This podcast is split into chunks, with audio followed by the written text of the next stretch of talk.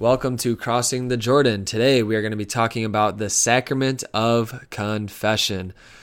This is a sacrament that I once did not understand and I thought it was completely unbiblical and just completely against God's will.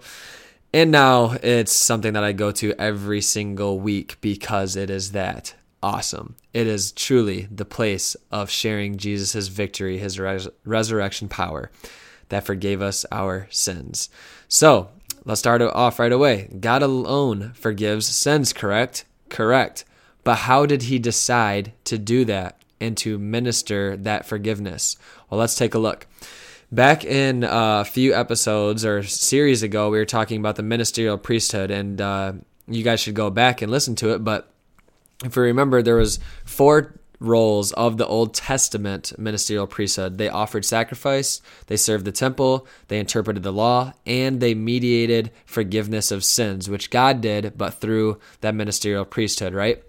And so, if we recall from that episode, there were nine times in Leviticus and two times in the book of Numbers in the Old Testament where it was talking about the the Old Testament priesthood ministering the forgiveness of sins. So people would bring their sacrifices to the to the temple, the tabernacle, for the priest to offer on this person's behalf to forgive their sins. So they made a uh, sacrificial offering for the forgiveness of their sins, right?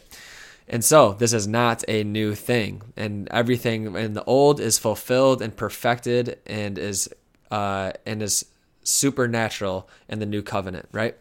So let's dive into the new covenant now and the Gospel of Matthew. In Matthew 9, Mark 2, and Luke 5, these are all parallel passages. And in them, it talks about the story of a paralytic being brought to Jesus. And Jesus looks at the crippled person who came for physical healing. And Jesus says, Take heart, your sins are forgiven. And the scribes and everybody around him are, flip out, right? Because they're like, they even say, Who alone can, for sin, can forgive sins but God? And Jesus says, That you may know that the Son of Man has authority on earth to forgive sins. And then he says to the paralytic, Rise, take up your mat, and walk. And so it's an interesting response, right? Because this is God in the flesh, and all he could have said is, Hey, I'm God, I can forgive sins, right? But he doesn't. He says, The Son of Man has authority on earth to forgive sins. And just a few verses later, he it says, when the crowd saw this, they glorified God who had given such authority to men, right? So in Jesus, in his full humanity, we see him already reconciling his divine and the human with his church to go and forgive sins, right? To have that authority to forgive sins. And then in the Gospel of Matthew, chapter 18, verse 22, this is right after the uh, dialogue and the commission of Jesus to the 12 apostles, giving them power to bind and loose. So, if you remember in Matthew 16, he gives Peter, the only one, the power to bind and loose, but he and he also gives him the keys of the kingdom. He's the rock of the church. But that binding and loosing that he gave to Peter, he also gave to the apostles here in Matthew 18, right? To come to the church, to have this authority, right? So even in the context of giving this authority, he says, when your brother has sinned against you, go and tell it to him and him alone. Then bring two or three witnesses, and if they he doesn't listen to them, bring them to the church. And if they he, if he even doesn't listen to the church, then treat him like a Gentile and a tax collector, which is a form, which is excommunication out of the church, right? So right after this, um, when they're just told, all the apostles are just told to bind and to loose, which are authoritative terms, the very first thought in Peter's mind is forgiveness of sins. He says, he asks Jesus, How many times shall I forgive? And so Jesus says, not seven times, but seven seventy by seventy times seven times, right? So this perfection, the, to always receive, to always forgive God's mercy, and for the person coming as a repentant sinner to receive God's mercy every single time, right? And just like all the other uh, sacraments and the Gospel of John. There's it's remember it's the book of signs, so there's miracles that point beyond themselves. So when we flip to John 5, and in John 5, it talks about how Jesus um, on the feast of the Jews, Jesus went up to Jerusalem. Now there in Jerusalem by the sheep gate, a pool in Hebrew called Bethesda, which has five porticos. In these lay a multitude of invalids, blind, lame, paralyzed. One man was there who has been ill for 38 years. Now, this is, is significant because 38 years, a first century Jew would have thought immediately of the 38 years of the people of Israel wandering in the desert for 38 years in Deuteronomy and in Numbers. And why did this happen? Because they kept on sinning, right? So there was sin involved in their uh, in their misery of longing for the promised land, right? So this man is for 38 years ill and he gets comfortable with it because this is what the scriptures continue saying. When Jesus saw him and knew that he had been lying there for a long time, he said to him, "Do you want to be healed?" Because he has to he has to ask this person if he wants to be healed because he is so comfortable. And the man, the sick man says, "Sir, I have no man to put me into the pool when the water is troubled, and while I am going, another steps down before me." So Jesus said to him, "Rise, take up your pallet and walk." And at once the man healed was healed, and he took up his pallet and walked. Now sounds like uh, baptism for a second because he's in water. Jesus, he's healed by Jesus, but if you noticed, he never went into the water. So then it goes on. That, now that day was the Sabbath. So the Jews said to the man who was cured, It is the Sabbath. It is not lawful for you to carry your pallet. But he answered them, The man who healed me said to me, Take up your pa- pallet and walk. They asked him, Who is the man who said that to you, to take up your pallet and walk? Now the man who had been healed did not know who it was, for Jesus had withdrawn, as there was a crowd in the place. After Jesus found him in the temple and said to him, See, you are well.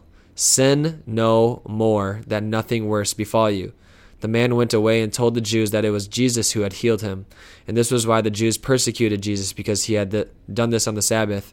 But Jesus answered them, My Father is working still, and I am working. This was why the Jews sought all the more to kill him, because he not only broke the Sabbath, but also called God his Father, making himself equal with God. And so we see in there the sign of the sacrament of confession. A person is forgiven sins, he's healed, even more importantly, healed spiritually, he's reconciled uh, to God to enter into the temple, right? Because it just says that he was outside of the temple, and but now that he was healed, he could go into the temple, so he's reconciled with God. Go and sin no more, Jesus says. And the man went and told everybody how Jesus healed him. I want everybody to be talking about confession like that too, because that is a true healing of Jesus every single time. And then, where does all this come from? This is the fulfillment of it the most clear passage in John chapter 20 verse uh, verses verse 23. This is right after Jesus' resurrection. And according to St. Paul in Romans, we are justified by Jesus' resurrection, right? So Jesus just does the entire thing that forgives us, right? That one eternal sacrifice and his resurrection that happened 2000 years ago. But right after this resurrection, he enters in to the uh, room with his disciples, and he says, Peace be with you. As the Father has sent me, which the Father sent him, and with authority to forgive sins, right? To save us from our sins, Jesus, God saves, right? His name. So I send you. So he's sharing his authority to forgive sins. And when he said this, he breathed on them and said to them, Receive the Holy Spirit. If you forgive the sins of any, they are forgiven. If you retain the sins of any, they are for, they are retained. And so this is a direct correlation of the the forgiveness in Leviticus by the ministerial priest, right? So Jesus is giving his power to his first priests, his apostles, to forgive sins, right? And the very fact that he says, "Whoever sins you forgive are forgiven," well, to forgive sins, you have to know what the sins are, right? So people have to come to them to tell them their sins to be in order to be forgiven. So now people will come to them for the forgiveness of sins. And in the authority of Jesus, Jesus, through his ministerial priests, will be forgiving sins through their ministry, right? So it's Jesus who forgives. Now, this is the perfect time where the apostles, right in the upper room or in the in the room with Jesus, could have just said, "What do you mean? You just forgave us our sins. You just rose." But Jesus literally takes on his resurrection power and shares it with his apostles, his priests, to say, You minister my forgiveness of sins in the sacrament of confession, right? So we even see this in the New Testament in a few places. If we go back to John, James 5, and we saw this last Saturday when we were talking about the sacrament of, of, an, of anointing of the sick. So if you recall, in James 5 14, it says this, and is any among you sick? Let him call for the elders or the presbyteros, the presbyters, the priests of the church and let them pray over him, anointing him with oil in the name of the Lord. And the prayer of faith will save the sick man, and the Lord will raise him up, and if he has committed sins, he will be forgiven. So, right there, that is the sacrament of anointing of the sick, right? So, the priest come and anoint him with oil, and uh, the Lord will forgive him of any sins that he's been forgiven. There's always a spiritual healing, regardless if we see a physical healing or not. Therefore, confess your sins to one another and pray for one another that you may be healed. The prayer of a righteous man has great power in its effect. And so, uh, therefore, confess your sins to one another. Now, it sounds like it's just in general, like confess your sins to one another. And that is awesome. We should all be doing that, absolutely. But what in the starting in verse 16 it says therefore confess your sins well what was just before the therefore it was telling them to uh, come to the priests of the church so it's only fitting in this context that they would go to the priests of the church to also confess sins to them that we may be healed spiritually, right? To be forgiven of sins. And it's in the same context of the sacrament of anointing of the sick, the last rites that someone would be healed and forgiven of any sins that they were forgiven. And we also see St. Paul in 2 Corinthians in chapter 2 verse 10 it says that he is forgiving a person in the person the Greek word there is like personos uh, in the person of Christ. So he has the authority to forgive sins. And this is a direct uh, correlation back to Luke 10 and Matthew 10, verse 40, where it says, where Jesus tells his apostles, He who hears you hears me. So St. Paul, in his ministry uh, as an apostle and a priest, a bishop and a priest of the early church, he says, I have forgiven this person in the I have forgiven in the person of Christ. So he has the very authority of Christ to forgive the church in Corinth, uh, the people that were coming to him for confession. In 2 Corinthians chapter 5, verse 17 through 19, St. Paul even references his ministry of reconciliation when he says this If anyone is in Christ, he is a new creation. The old has passed away. Behold, the new has come. All this is from God, who through Christ reconciled us to himself and gave us the, the ministry of reconciliation that is, in Christ, God was reconciling the world to himself, which reminds me a lot of the words of, of absolution, the words that the priests say that forgive us our sins in the sacrament of confession, which I will share in a second. But as we have seen, Jesus always wants us to participate in his ministry, right? And I'm going to have another episode on this because it's so deep that he wants us to participate in everything that he does. And that includes his earthly ministry as a sign of the sacraments of his church to minister uh, um, that healing, those healing graces, those forgiving graces, especially in the sacrament of confession, right? So, just as we have seen every other sacrament that Jesus established, there's always a minister for them, right? So, every single church agrees that you can't just baptize yourself that you need another minister to baptize you to come into the body of Christ, as uh, the sacrament of baptism is. And it's just like that with all the other sacraments, and in, including confession, because Jesus doesn't want us just to think that we have been forgiven. He wants us to know it. Jesus to the woman at uh, to the to the adulterous woman he says go and sin no more the the man on the on the on the pallet that was paralyzed Take heart, your sins are forgiven. They actually got to hear Jesus himself say, I forgive you. And so, too, Jesus wants every single Christian to hear the words and to know that they are forgiven, right? He doesn't just want us to think it, to intellectually think about it. He wants us to know and to hear it, to experience it, to feel it. He reconciled his, his divinity with our humanity so that he could reconcile our humanity to his divinity, to participate in everything that he does and to feel it as a human being. That's why all the sacraments are external signs of outward graces to because he knows as his creatures are made in his image and likeness, he knows how we hear and receive. We're very material beings. So in the sacrament of confession we hear the the words of absolution. So here's what the words of absolution are. The priest will say this at the end of the confession. So you'd go into your confession, say everything that that you're bringing to the Lord at that time, and the priest will offer some guidance. He'll offer a penance, right, to practice uh, virtue and replacement of these sins. And then at the end, the the priest says these incredible words over the person that has come to receive Jesus' mercy. God, the Father of mercies, through the death and resurrection of his Son, has reconciled the world to himself and sent the Holy Spirit among us for the forgiveness of sins. Through the ministry of the church, may God give you pardon and peace, and I absolve you from your sins in the name of the Father, and of the Son, and the Holy Spirit. Amen. Isn't that just beautiful and incredible? Praise you, Jesus. And uh, just a few quick testimonies about confession. My personal testimony: I go every single Friday to work on on certain small things that I want to continue weeding out of my life, pride, or any other underlying thing that's creeping up in my heart that takes me away from freedom and to truly love God and neighbor as I should. Right.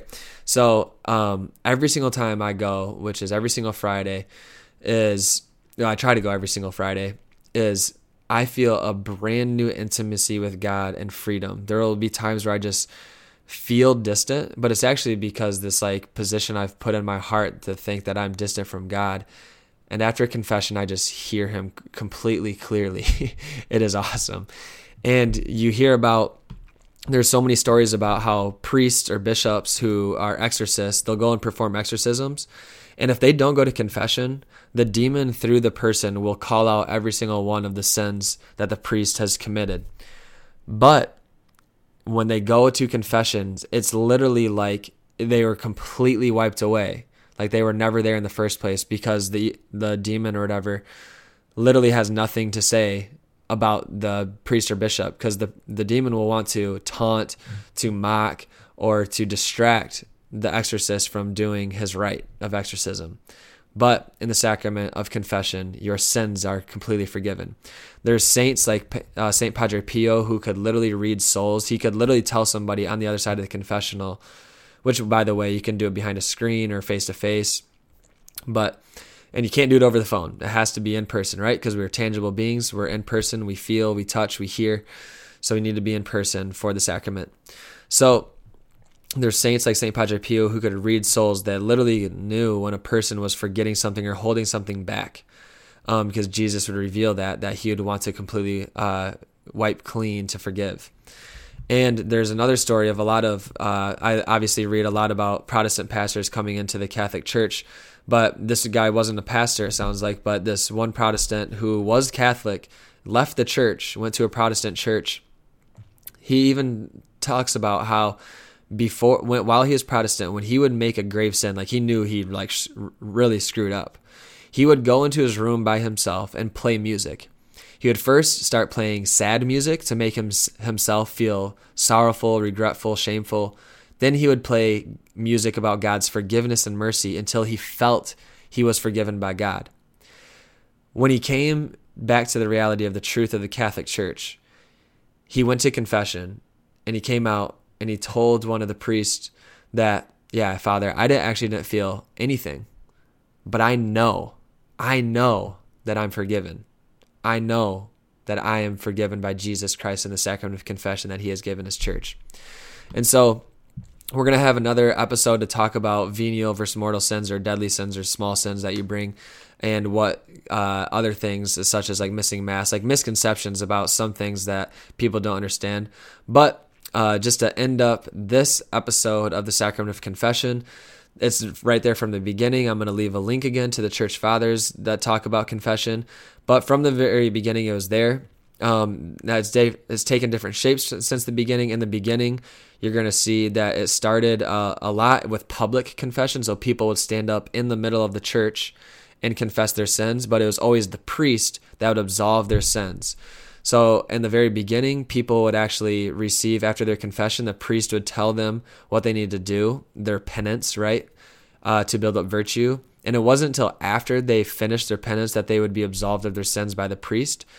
And there were private confessions then, but it was also a lot uh, uh, of instances where it was public and in front of the entire church, at the church, and the priest would absolve them after they completed their penance. Today, it's primarily uh, a private confession um, for various reasons that maybe we can talk about some other time.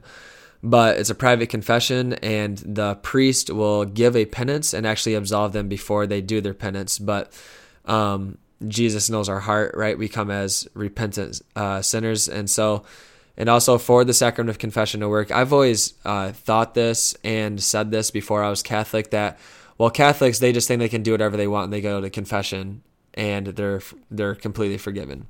Well, that's actually not what the church teaches, and that's actually not my experience. The people that go to confession are truly like disciples of Jesus, like are really, really working on this spiritual life to be perfected in Jesus' grace, to receive his grace, to fight against uh, temptation or, uh, or certain sins or certain bad habits. It is not the people who th- think that they can go drinking every single weekend and just go next day to confession, are people going to confession. But second of all, Jesus knows our hearts. And so if we go to confession knowing that we're going to do it again, you actually are not forgiven. if you say, Jesus, I'm repentant, repentant means turning away, metanoia, to turn around and go the other way. That is your intention. So that person who comes truly repentant, right? So just like Jesus says in the Gospels about the tax collector who said he was a sorrowful uh, sinner, please forgive me, God, looking for his mercy repentant, humble sinner coming to Jesus' arms, truly repentant, wanting to turn away. Jesus will Jesus, you're forgiven. You're forgiven every single time by Jesus.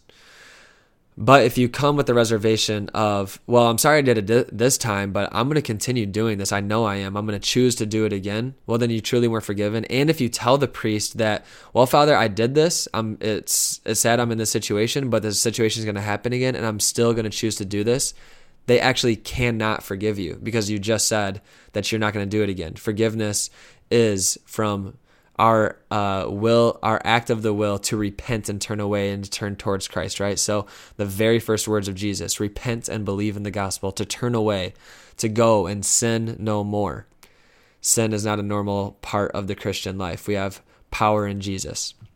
But if we hold fast to our confession, as First John says, we have a high priest who loves to forgive us. He loves to be our savior. He loves to for us to hear that you are forgiven. I forgive you. Go in peace. Go and sin no more. You're a new creation in me. And so, yeah, get to reconciliation, get to penance, confession. Those three names are common terms for it.